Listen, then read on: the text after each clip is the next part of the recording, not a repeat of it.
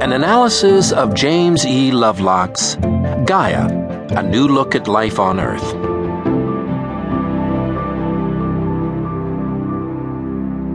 Ways into the text. Key points. James E. Lovelock, one of the world's foremost independent scientists and an outstanding popular science book writer, was born in 1919 into a working class family in the southeast of England. According to Lovelock's Gaia, A New Look at Life on Earth, the planet's living beings interact with the atmosphere, oceans, and rocks to form a self regulating, stable biosphere where life can flourish.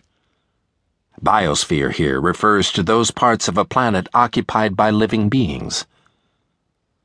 Lovelock's controversial Gaia hypothesis, according to which the Earth is a living superorganism, an entity, like a colony, made up of many distinct individuals or organisms, has led to the development of an entirely new academic discipline Earth System Science.